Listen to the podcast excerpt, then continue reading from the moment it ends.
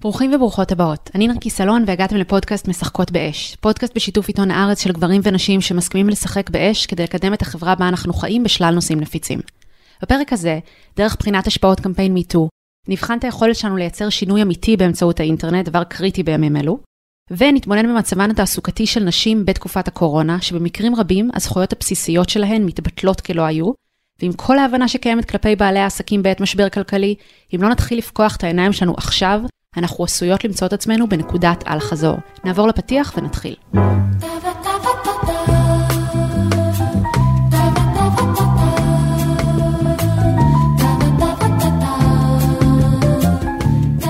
נמצא איתנו אילי עופרן שחובש מספר כובעים, הוא גם פסיכולוג, גם הרב של קבוצת יבנה, והכי חשוב לדיון שלנו, הוא מתנדב במרכז הסיוע לגברים דתיים נפגעי תקיפה מינית ומלווה קהילות בשיקום מפגיעות מיניות.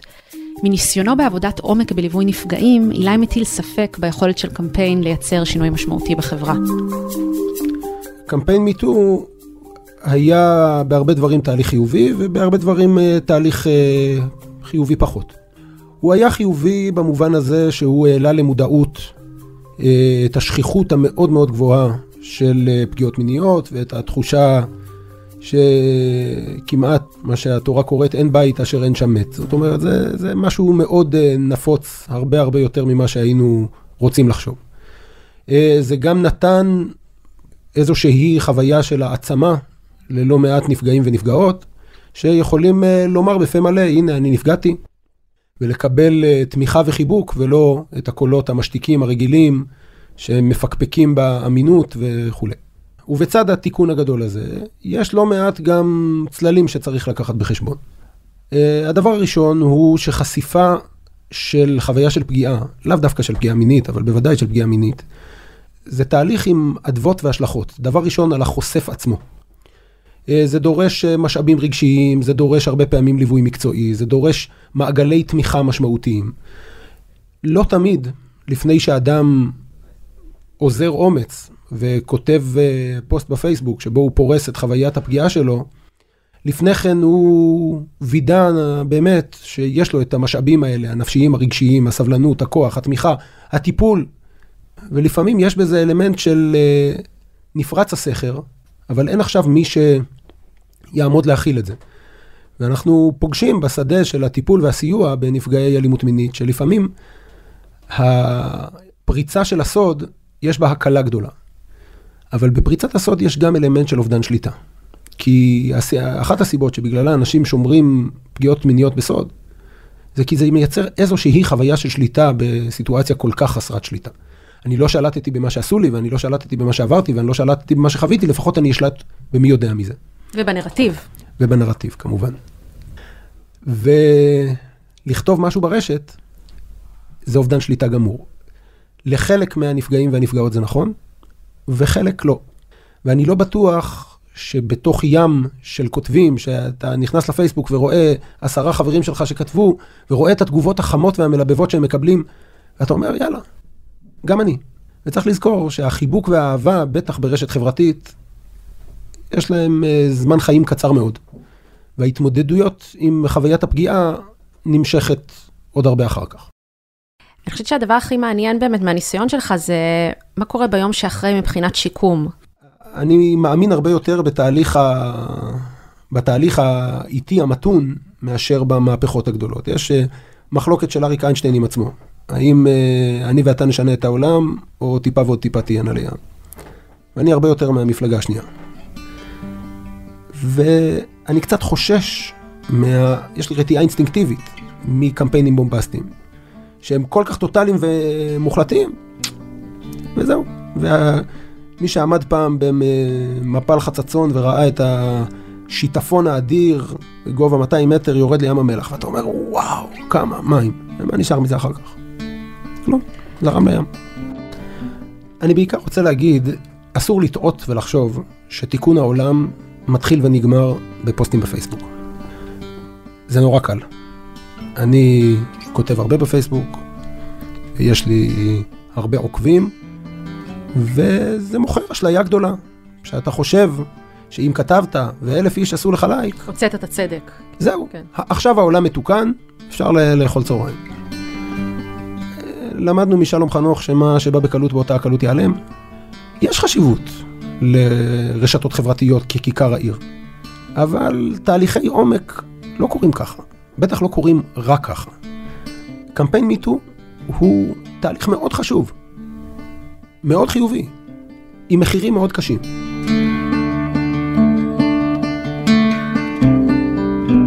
קשה לי להסכים עם הטענה שלא ניתן להוביל שינויי עומק דרך הפייסבוק. במחאת האוהלים ב-2011, הפייסבוק הוציא מהבית חצי מיליון אנשים. עכשיו, שמעתי כבר הרבה אנשים שאומרים שמחאת האוהלים לא עשתה שום שינוי בחברה, אבל אני חולקת על כך. עצם זה שמתנהל שיח בין מאות אלפי אנשים, משנה את התודעה. אם התודעה שלנו משתנה, ההתנהגות שלנו משתנה, וגם משתנים הנושאים שנמצאים על סדר היום וחלוקת המשאבים. מה בעצם נחשב שינוי ומה נחשב תיקון עולם? אני חושבת שזה שאלות שאנחנו צריכים לשאול את עצמנו, ואז אנחנו יכולים להתייחס לשאלה האם קמפיין MeToo או קמפיינים באופן כללי יכולים לעשות שינוי. דיברתי עם נועה בורנשטיין חדד, העורכת הראשית של פוליטיקלי קורט, גוף תקשורת פמיניסטי שיש לו כיום קרוב ל-60 אלף עוקבים ועוקבות, וכששאלתי אותה מה היא חושבת על השפעות קמפיין MeToo ועל הדעה שזה יכול ליצור תופעה של זילות, זה מה שהיא שיתפה. כאילו אם אנחנו מנסים לחקור את התופעה הזאת אז אני כן הייתי uh, נותנת את הזרי פרחים לאינטרנט, uh, כי נראה לי שפשוט האופציה להיפתח לכל מיני דברים בלי תיווך ו, ובלי גם לעבור דרך הוויכוח תמיד, אלא אפשר פשוט ישר לקרוא, uh, אפשר לשיח שהתנהל במעגלים מאוד מצומצמים במשך מאות שנים, עשרות מאות שנים, uh, שזה השיח הפמיניסטי שאני מדברת עליו, uh, הוא אפשר לו לפרוץ שנייה את המעגלים האלה ולזלוג החוצה. אני כאילו לא כל כך מתחברת למילה זילות, כי אני חושבת שכאילו אנחנו גם שוב מתבלבלים פה בין זילות לבין, אה, לא אגיד פתיחות, כי זה לא המילה, אבל כאילו נגישות, זה המילה. כאילו, מצד אחד זה, זה מייצר זילות, מצד שני זה פשוט מייצר נגישות. אישה שהרגישה אה, משהו לא נעים, שהיא לא יודעת לשים עליו את האצבע, היא יודעת לתת לו מילים פתאום. וברגע שאת יכולה לתת מילים למשהו, שאת מבינה שהחוויה שלך היא לא חוויה בודדה בעולם, אלא חלק מסך אה, חוויות של נשים רבות, אז את אוטומטית מבינה שזה לא אשמתך, וכשאת מבינה שזה לא אשמתך, אז ה- היכולת להחלים היא, היא פתאום הדלת לשם נפתחת. אה, ונראה לי שקמפיין מיטו כשלעצמו הוא טוב, כי הוא מציף, ואור השמש מחטא, ואור השמש של הפייסבוק גם. אה, אבל מעבר לזה שהוא, שהוא מציף, הוא גם ייצר מצב יותר עמוק, ברובד היותר מורכב שלו, של uh, כאילו, וגם ההמשך הישיר של מיטו זה מאמינה לך, uh, ואת לא אשמה. שזה בעצם השלב של, uh, יש את המשפט הזה שבכלל בא מעולם אחר, של עמותת עמרם, שבכלל מתעסקת בחטיפת ילדי תימן, מזרח ובלקן, שהסיסמה שלהם זה הכרת צדק ריפוי, וכאילו יש משהו ב, בשביל הזה שזה מתווה המשפט הזה, שהוא מאוד נכון בעיניי. המיטו הביא את ההכרה. אבל בשביל להגיע לריפוי צריך גם לעשות עוד כמה שלבים ולהסתכל טיפה יותר פנימה לתוך הדבר הזה. אמ, אז, אז יכול להיות שיש זילות ויכול להיות שאישה שקרצו לה ברחוב אה, רצתה לרשום על זה כדי להיות חלק מהמהפכה לא יודעת אני לא נכנסת גם לפרטים הקטנים אבל בסופו של דבר זה גם מייצר נגישות וזה גם מייצר מצב שאת יכולה אי אפשר לראות אותי כי זה פודקאסט אבל את יכולה כאילו לזקוף את הגב שלך קצת ו- ולא להרגיש שעשית משהו לא בסדר ושהיית לא בסדר ושאת לא בסדר. היית במשפט בקפריסין שיצא כן. לך לראות את האפקט של זה נכון? זה היה מדהים זה היה כאילו פיזי ממש אה, מצד אחד אה, משפט מאוד מסוכר עם אה, בוא נגיד שאם הוא היה מתרחש ו- וקרו משפטים מאוד דומים בתחקיר שלנו אני אעשה קצת פרסומת בתחקיר שלנו בפוליטיקלי קורט אפשר לראות עוד מקרים זהים שקרו בקפריסין בשלושים שנה האחרונות. אה, אם זה לא היה קורה בתקופה הזאת, אין לי ספק שזה היה פשוט עוד מקרה. כן. אה, אבל בגלל שזה היה בתקופה הזאת, אז הבחורה הבריטית היא בעצם, היא זכתה ואנחנו זכינו לראות באמת את האפקט האינדיבידואלי של הדבר הזה, מעבר לאפקט החברתי ולשינוי החברתי. אז גם... את יכולה לספר קצת מה ראית? כן, אז uh, היינו, היינו בעצם uh, יומיים שם, וביום השני היינו בבית המשפט בבוקר, אני הייתי באולם בית משפט כדי לסקר את המשפט עצמו. Uh, עכשיו כשנכנס השופט סגרו את החלונות השוטרים של האולם השומרים סגרו את החלונות כי בחוץ היו הרבה מאוד מפגינות בריטיות ישראליות וקפריסאיות. אה, ואחת השוטרות בחטף ובסודיות כזה פתחה לה צוהר קטן בחלון לבחורה הבריטית שזה גם היה מעשה ממש ממש אה, לא מובן מאליו. ושמעו כל הזמן שמעו בחוץ קריאות אה, באנגלית של We believe you בלי סוף. וממש תוך כדי שהשופט מקריא את גזר הדין ב- ביוונית, כאילו, ו- ותוך כדי שהוא כזה נורא כזה כועס ורשמי והכל כזה נורא, כאילו סליחה על זה, אבל נורא פטריארכלי כזה ב- במהות, אז, אז תוך כדי כאילו את הקריאות האלה מבחוץ, ואפשר היה לראות את הבחורה הזאת שהייתה באמת, אה, עברה חצי שנה מאוד מאוד קשה, גם זה ניכר עליה, על הגוף שלה, על ה... אה, אני ממש הרגשתי שהיא עלה נידף ברוח כזה, כאילו מאוד אה, חיבקה את עצמה כזה, החזיקה את עצמה, ופתאום כל קריאה וכל קריאה היא כאילו התרוממה וראית את ה... ראית. לא אגיד זוהרת, כי היא לא, היא לא הייתה שמחה, אבל היא כאילו הייתה פחות שפופה. Mm-hmm. ואז את כאילו אומרת לעצמך, אוקיי, מי טו וכל הסיפור הזה של הפמיניזם הוא, הוא מהמם בעיניי באופן חברתי, אבל מעבר למהמם באופן חברתי זה לראות כאילו אישה אחת, נפש אחת, ש... לא יודעת אם, אם היא תצליח להשתקם מהאונס, אם תצליח להשתקם מהחצי שנה בקפריסין, אבל אני יודעת שבוודאות הדבר הזה אה, יעזור לה בתהליך ההחלמה. לדעת שמאמינים לה, מאמינות לה, מאמינים לה, והיא לא אשמה.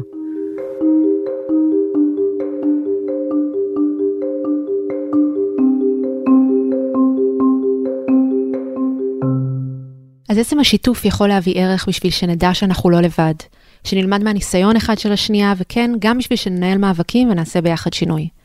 אקשר את זה לימים שעוברים עלינו היום, בחלק הבא ניחשף למה שקורה לנשים בשוק התעסוקה מאז שהגיעה הקורונה.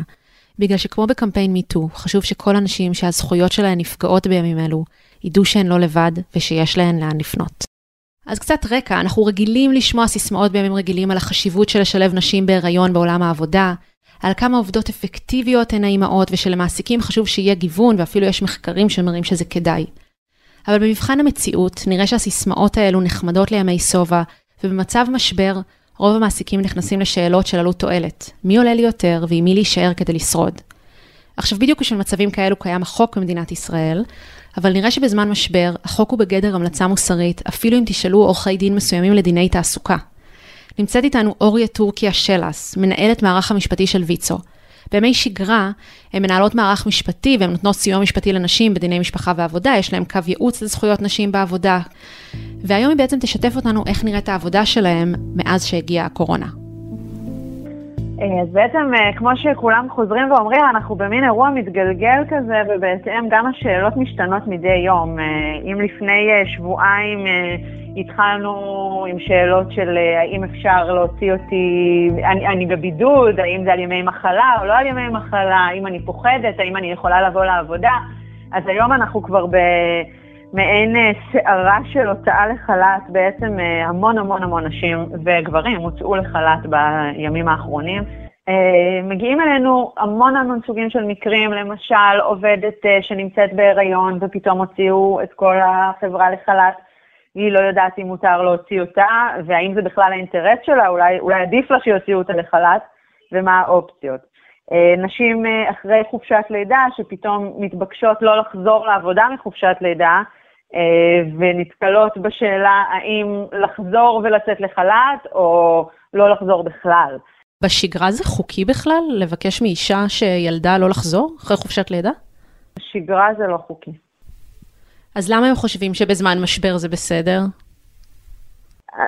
אז חשוב להסביר פה, אנחנו באמת נמצאים באירוע שהוא חסר תקדים מבחינת uh, כל, כל החקיקה וגם חקיקת העבודה.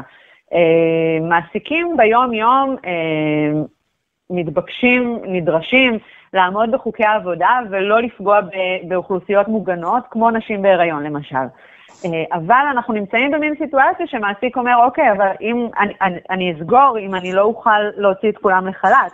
והצדדים הרבה פעמים מנסים להגיע להסכמות שלא קשורות לחוק, כדי להגן גם על המעסיק וגם על העובדים שלו ולשמר את מקום העבודה לעתיד. אה, אני האחרונה שאגיד שחוקי העבודה מתכופפים בפני משבר, אבל יש לנו לא, מאות, לא, לא מעט חוות דעת של עורכי דין לדיני עבודה, שאומרים, חברים, אה, אם נדקדק עכשיו בחוקי העבודה, לא יישאר לנו משק. ומה את חושבת שיכולות להיות השלכות של התעלמות כזאת מזכויות נשים בעולם העבודה אחרי שנעבור את הקורונה? אני, אני ואנחנו בוויצו רואות, אה, רואות את המעקף הזה בחומרה מאוד גדולה, לא בגלל שאני חושבת שמישהו פועל בזדון עכשיו, ואני יוצאת מתוך הנחה שלא, אבל אני חושבת שההשלכות יהיו מאוד קשות אחרי זה. כי ברגע שפעם אחת אנחנו אומרים, זה מקרה חירום, ולכן אנחנו חייבים להתעלם מהחוק שמחייב אותנו, למשל, לא לפטר עובדת בהיריון, יהיה לנו הרבה יותר קל לעשות את זה גם אחר כך. אה, אנחנו רואים פה גם עוד משהו שהוא יותר רוחבי, שבעצם אה, אם אה, לפני שנה היית שואלת אותי על השתלבות של נשים בשוק העבודה, הייתי אומרת לך שביחס לאוכלוסיות מוחלשות אחרות, אנחנו יחסית במצב טוב. ופתאום אנחנו מגלות היום שכל הטיעונים וכל ההשתלבות הזו היא הייתה מאוד מאוד שברירית, והראשונות להיות מפוטרות הן נשים, הן נשים. הראשונות אה, לא לחזור לשוק העבודה הן נשים אה, שהן אימהות או נשים אחרי חופשת לידה, אה, וזו אוכלוסייה שמאוד קל לפגוע בה ברגיל, ועל אחת כמה וכמה בשעות משבר, ואני בטוחה שאנחנו עוד נצטרך לאסוף את השברים של התקופה הזו במשך תקופה ארוכה אחרי. אז המספר של קו הסיוע הוא 03-692-3825. אפשר לצלצל וגם להשאיר הודעה ותקבלו מענה וחזרה. ניתן גם לפנות למשרד הכלכלה ונציבות שוויון הזדמנויות בעבודה. כל הנושא הזה שהרגע אורי הציגה לנו הוא מעניין ומדאיג.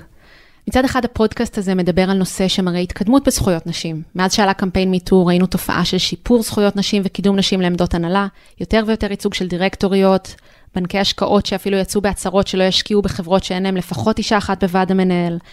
והנה התחיל המשבר ונראה שבכל מה שקשור לזכויות נשים אנחנו הולכים אחורה. בפרק הקודם שמענו על עלייה במקרה האלימות נגד נשים, ועכשיו גם זכויות נשים בעבודה שנלחמו עליהן בשבילנו במשך שנים רבות, מבוטלות כאילו לא היו. זה מעלה פחדים שאנחנו נמצא את עצמנו מעולם שהיה במגמה של קדמה לעולם שהולך אחורה, שאנחנו כנשים מתעוררות ולא נותרו לנו זכויות, סטייל אה, סיפורה של שפחה. אז מאוד מפתה לקחת עכשיו את הדיון לתמונה עגומה. ולהראות עוד ועוד דוגמאות של נשים שכיום מקופחות, כי לצערי יש כאלו בשפע. אבל החלטתי לעצור רגע ולבחון את המצב של נשים ואת הבעיות שיש לנשים כיום, דווקא מהזווית של הגברים. בשיחה עם אילי, ששאלתי אותו, אוקיי, אם uh, קמפיינים בפייסבוק לא יכולים לעשות שינויי עומק, מה כן יכול לעשות שינויי עומק שישפר את המצב של הנשים? והוא אמר לי על כך משהו מעניין. שינוי משלב מאוד מאוד מאוד מוקדם של השיח של מהי גבריות בתרבות שלנו. עשיתי את הסקר הזה עם אין ספור קבוצות.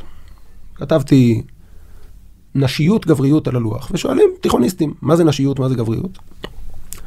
וברור לכולם, כמעט כקריקטורה, שגבריות זה כוח, עוצמה, אומץ, צובי את זה איך שאת רוצה, זה בסוף מילים נרדפות לאלימות.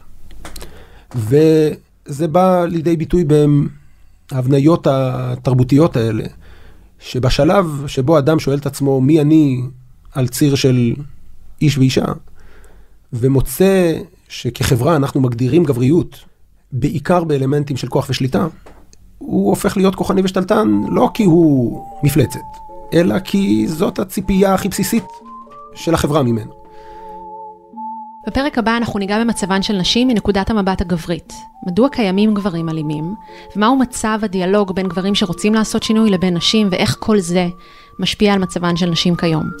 אז תודה שהייתם איתנו היום. כל רעיון שיש לכם להוסיף לדיון, אתם מוזמנים להצטרף לקבוצת הפייסבוק שלנו שנקראת משחקות באש. שם נמשיך לדבר על מצבם של נשים, על יחסים בין גברים ונשים והתנהגות מינית בעולם שמשתנה לנגד עינינו. ערכו את הפרק מאיה בניסן ואמיר פקטור, עיתון הארץ שותף להפצת הפודקאסט, וסמסונג נקסט, המשלב מרכז פיתוח וקרן השקעות המתמקדת בחברות תוכנה בשלבים מוקדמים, אפשרו לנו להקליט חלק מהרעיונות שהיו בפרק הזה. מאחלת בריאות לכולנו.